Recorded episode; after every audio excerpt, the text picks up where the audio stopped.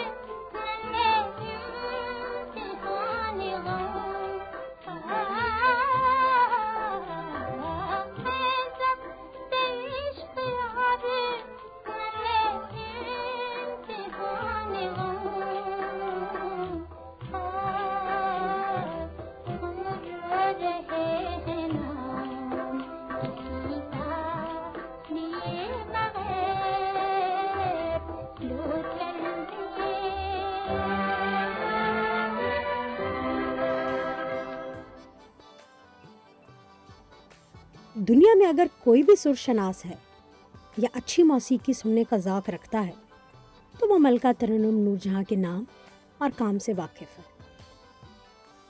وہ پاکستان کے شہر قصور میں، جو کہ اس وقت متحدہ ہندوستان کا حصہ تھا، انیس سو چھبیس میں ایک چھوٹے سے نواحی علاقے مراد کوٹ میں پیدا ہوئی۔ گھرانہ موسیقی شناس تھا اور بڑی بہنیں بھی موسیقی کی تعلیم حاصل کر رہی تھیں۔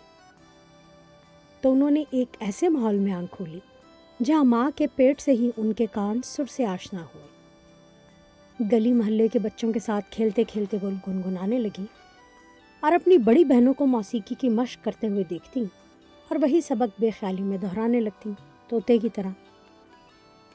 جیسا کہ کوئی بھی بچہ گھر والوں سے سن سن کر زبان سیکھتا ہے۔ تو وہ زبان اور سر دونوں اکٹھے سیکھنے لگیں بالکل فطری طور پر۔ آواز اچھی تھی۔ سبھی بہنوں کی آواز اچھی تھی۔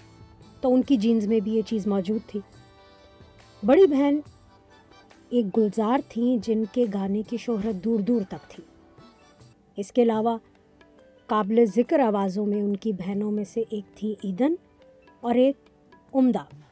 عمدہ کا نام عمدہ مشین تھا، کیونکہ وہ بہو ایسے ہی گاتی تھیں جیسے کہ گراموفون بج رہا ہو۔ نہ کہیں رکتی تھیں، نہ کوئی غلطی ہوتی تھی۔ ایسے لگتا تھا کسی نے ریکارڈ ڈال دیا اور وہ بچ کر ختم ہو گیا۔ تو مسابقت اور سر سے محبت کی فضا تو گھر ہی میں میسر تھی۔ اللہ وسائی، جو کہ ملکہ ترنم کا پیدائشی نام تھا، جب چھ سال کی ہوئی تو باقاعدہ ایک استاد کی شاگرد ہوئی۔ یادداشت کمال کی تھی اور جو سکھایا جاتا، وہ فوراً دہرا دیتی اور گھنٹوں ریاض سے نہ گھبراتی۔ یا بتائیے بھلا بچوں کی فطرت سے کون واقف نہیں؟ کبھی بھی وہ کہیں ٹک کر نہیں بیٹھتے اور کوئی بھی کام تو گھنٹوں تک کر ہی نہیں پاتے، خصوصاً محنت والا کام۔ لیکن اللہ وسائی مختلف تھی۔ ان میں سر سے محبت شاید روح میں گندی تھی، اس لیے انہیں بٹھانا نہیں پڑتا تھا مشق کے لیے۔ وہ خود ہی دل جمی سے راگ ودیا کو سیکھنے میں کوشاں تھی۔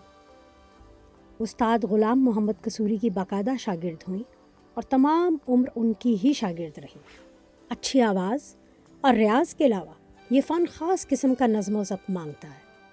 وقت پر راگوں کی مشق، کھانے پینے میں احتیاط، استادوں کا احترام، دل میں خوف خدا اور گداز، ان میں سے کوئی بھی چیز اپنی جگہ پر نہ رہے تو گلوکار عظمت کو چھو نہیں سکتا۔ اگر ایک دن خاص وقت پر ریاض نہ کیا جائے تو سر کئی دن تک روٹ سکتا ہے۔ استادوں کی نظر ان کے اندر موجود صلاحیت کو پہچان گئی۔ تب ایسے ایسے استاد تھے جو بچے کی پیدائش کے بعد اس کے رونے سے ہی اس کے سر میں ہونے یا بے سرے ہونے کا اندازہ لگا لیتے تھے۔ ان دنوں ایک روایت تھی کہ موسیقی کے استاد جب اپنے شاگردوں کو تھوڑا بہت تیار کر لیتے تھے، کچھ سکھا دیتے تھے، تو شاگردوں کا مقابلہ کرواتے تھے۔ مقابلے کا میدان سچتا تھا۔ تو اللہ وسائی کی جب تعلیم مکمل ہوئی تو ان کو دلی کے میدان میں لے جایا گیا۔ جہاں پہلی بار عوام کے سامنے انہوں نے اپنا فن پیش کیا۔ نہ صرف داد پائی، بلکہ اپنا نام سننے والوں کے دلوں پر نقش کر دیا۔ سننے والوں میں گنی۔ لوگ بیٹھتے تھے جو کہ موسیقی سر سے آشنا ہوتے تھے۔ ان کی عمر صرف گیارہ سال تھی۔ تصور کیجیے جیسے کہ آج کل جب ہم کسی چینل پر موسیقی کے مقابلے کا کوئی پروگرام دیکھتے ہیں اور کوئی دس گیارہ سال کا بچہ گاتا ہے اور میدان لوٹ لے جاتا ہے۔ مقابلے کے ججز کھڑے ہو کر اسے گلے لگاتے ہیں۔ تو یہی نظارہ تب بھی تھا جب گیارہ سالہ اللہ وسائی نے پہلی بار ایک ایسے میدان میں گایا۔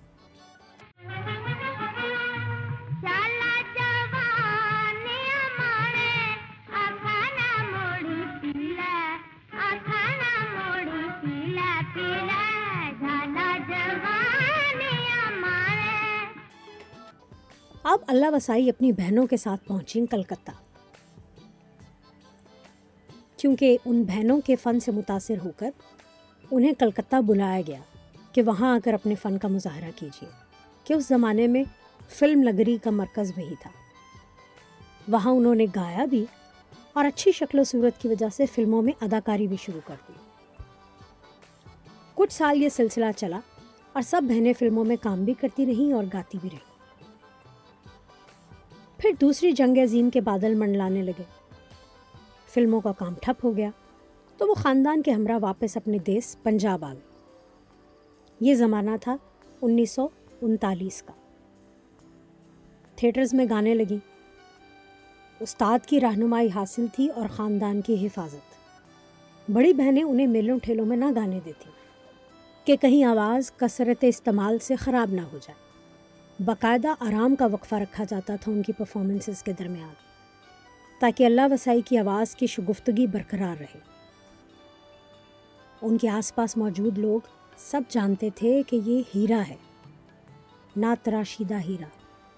اسے مناسب تراش خراش اور مکمل حفاظت کی ضرورت ہے۔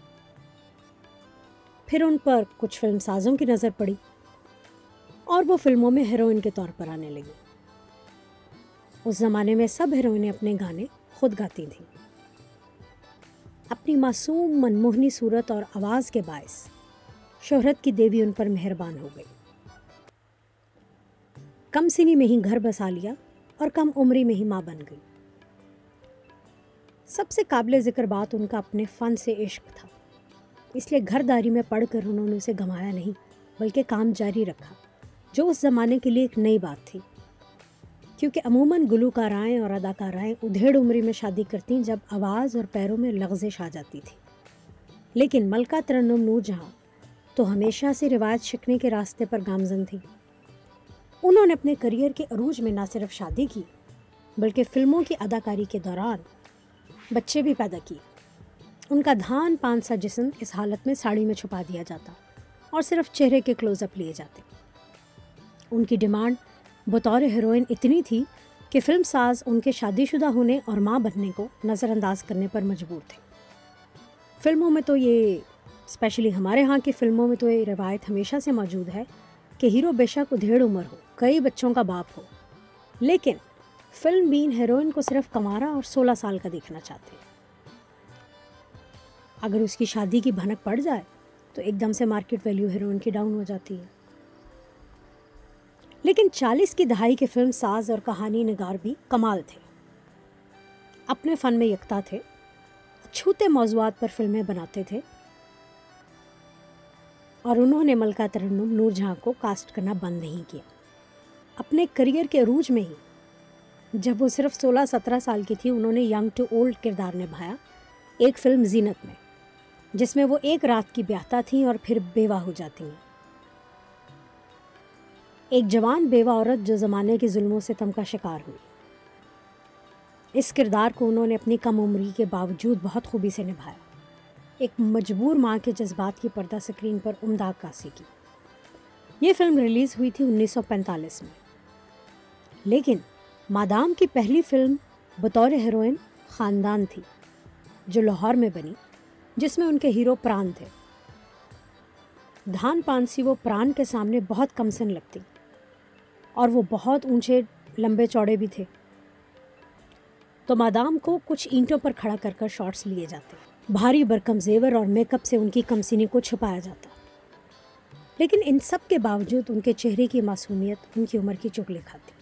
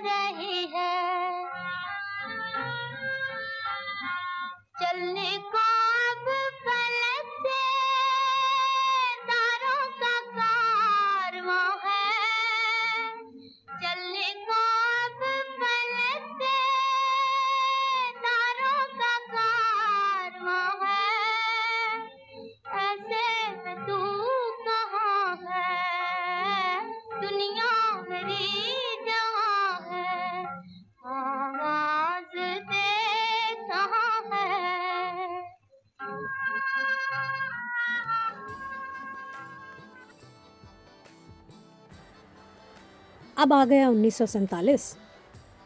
ہندوستان اور پاکستان الگ ہو گئے۔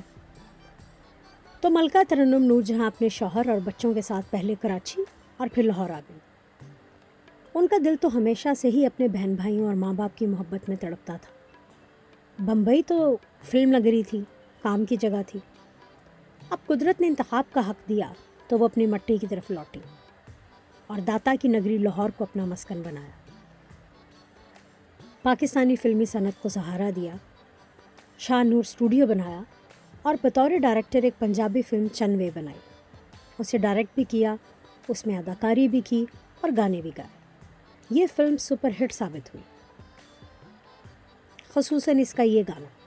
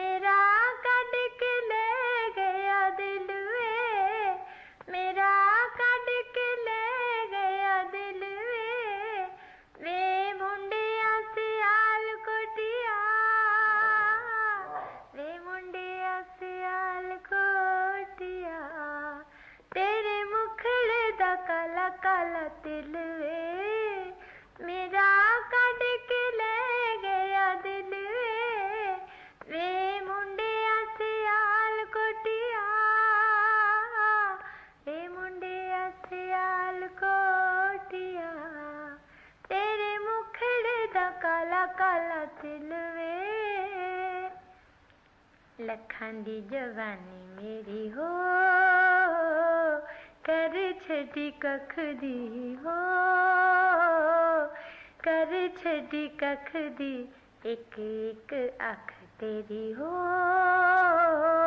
ایک ایک لکھ دی ہو، ایک ایک لکھ دی لکھان دی جوانی میری ہو، کر چھڈی ککھ دی ہو،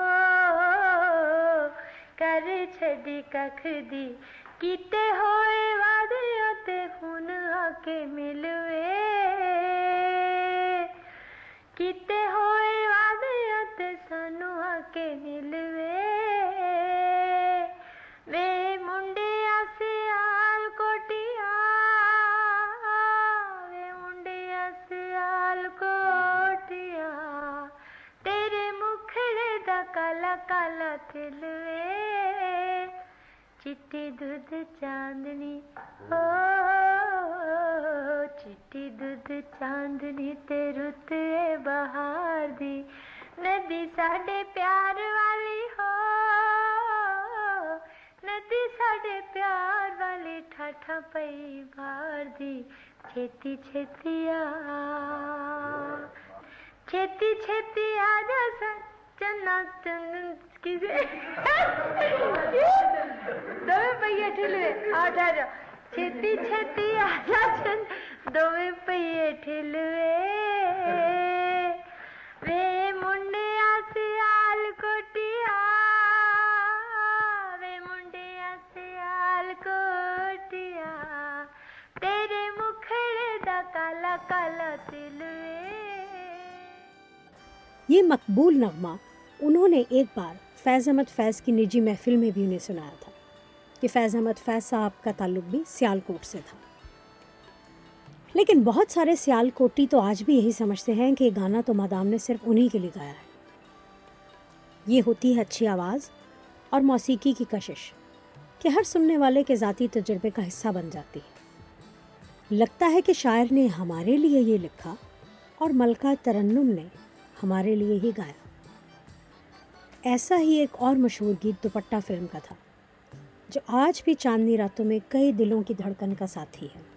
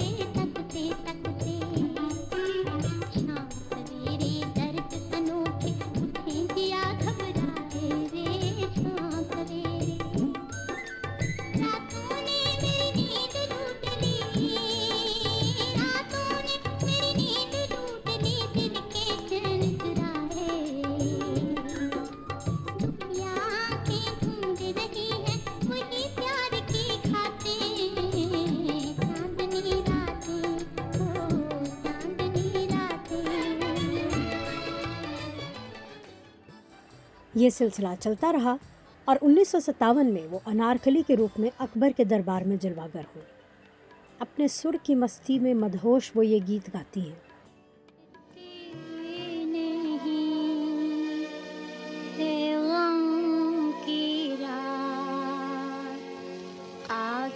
ٹھہر گئے۔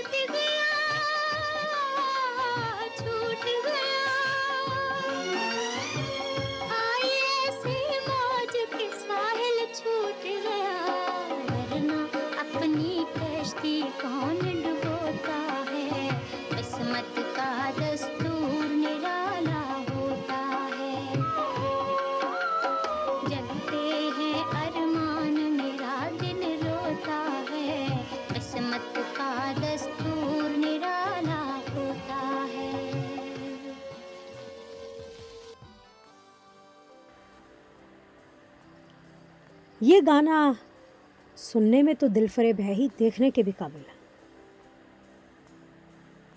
ملکہ ترنم کی فنکارانہ زندگی خوش بختی کا ایک سفر تھا۔ نامور موسیقار اور شاعر ان کے ساتھ کام کرتے تھے۔ اور یوں یہ لازوال نغمے وجود میں آتے تھے۔ انہوں نے اپنی محنت سے یہ ثابت کیا کہ ان سے بہترین اور موزوں آواز، ان انمول دھنوں اور لفظوں کے لیے کہیں نہیں ملے گی۔ پاکستانی فلمی صنعت کی تمام لازوال دھنوں کو چار چاند انہی کی آواز میں لگائے۔ فلم کوئل کے گیت سننے والوں کو تو متاثر کرتے ہی ہیں، لیکن یہ گانا خاص طور پر دیکھنے سے بھی تعلق رکھتا ہے، جس میں میڈم نے رقص کا مظاہرہ کیا۔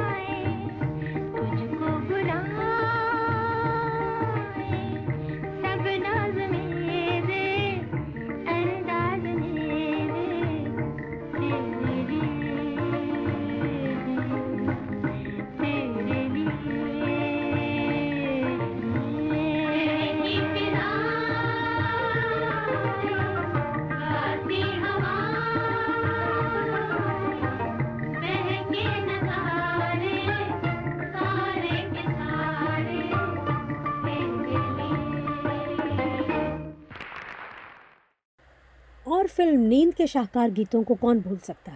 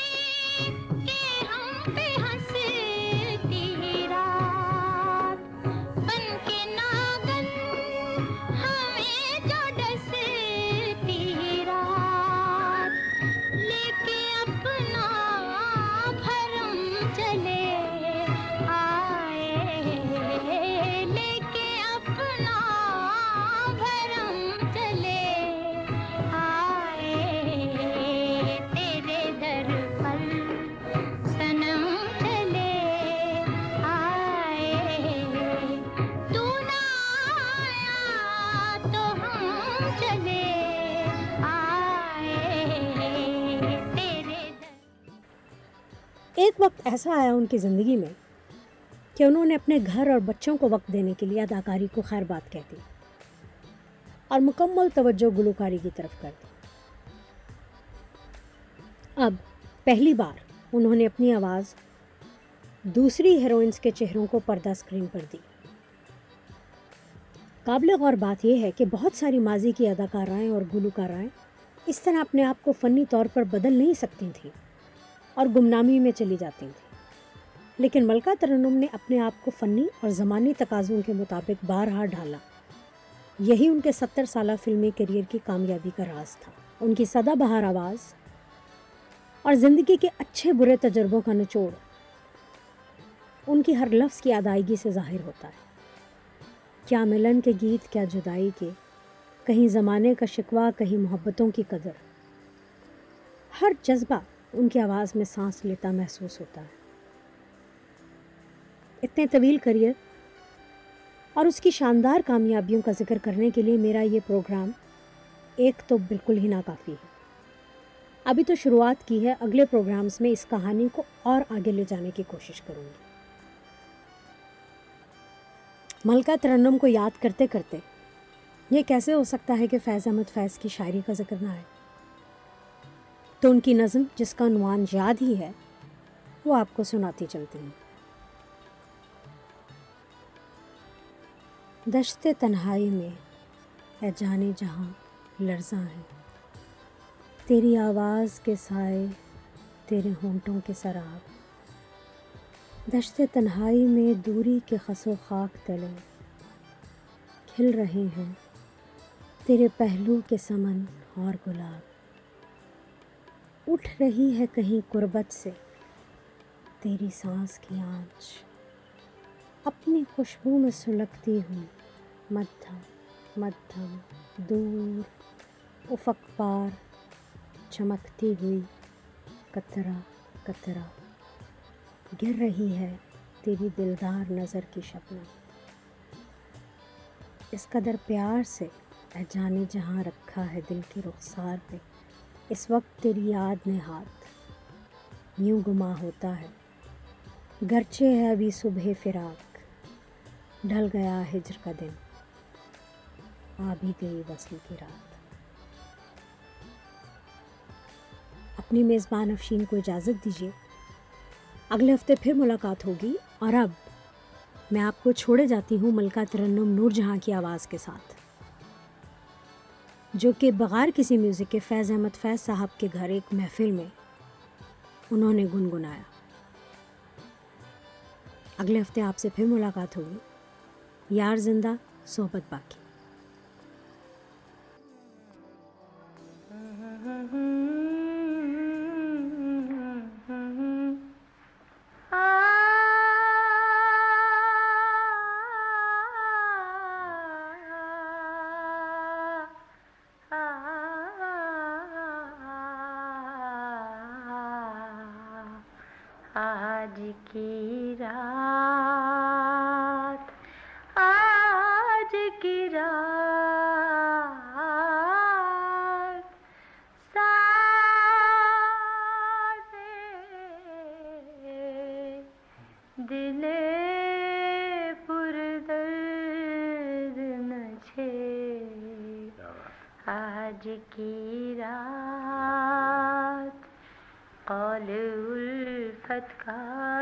ہنستے ہوئے تاروں نے سنا بند کلیوں نے سنا پست بہاروں نے سنا بند کلیوں نے سنا مست بہاروں نے سنا سب سے چھپ کر جسے دو پریم کے ماروں نے سنا خواب کی بات سمجھ۔ اس کو حقیقت نہ بنا۔ آج کی رات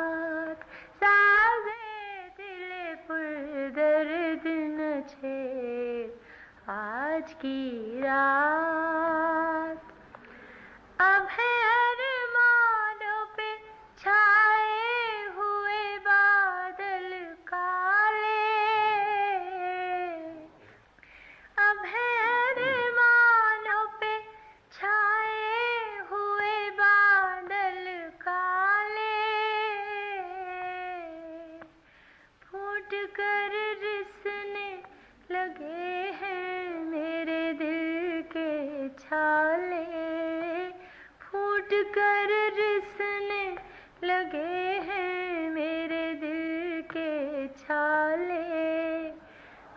آنکھ بھر آئی چھلکنے کو ہیں اب یہ پیالے۔ مسکرائیں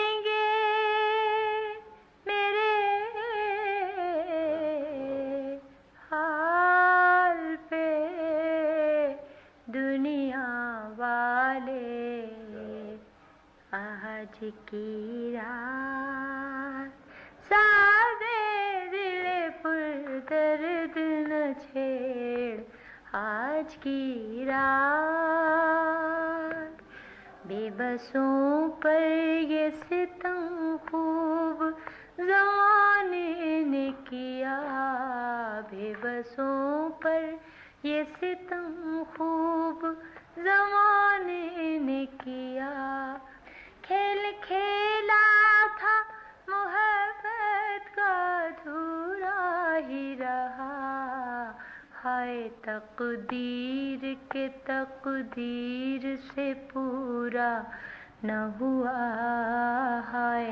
تقدیر کے تقدیر سے پورا نہ ہوا۔ ایسے آنی تھی جدائی مجھے۔ معلوم نہ تھا۔ آج کی رات سارے دل پر درد نہ چھیڑ آج کی رات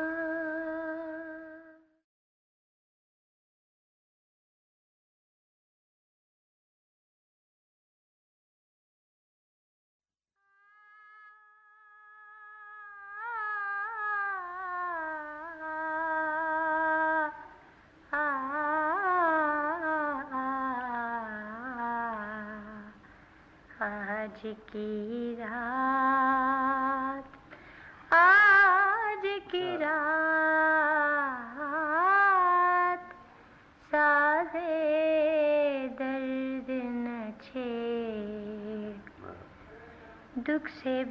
بھرپور دن تمام ہوئے۔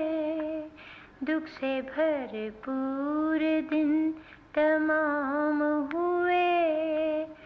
اور کل کی خبر کسے معلوم؟ دوش فردا کی مٹ چکی ہے حدود۔ دوش فردا کی مٹ چکی ہو نہ ہو اب سحر کسے معلوم؟ زندگی ہیچ، لیکن آج کی رات۔ زندگی ہیچ، لیکن آج کی رات۔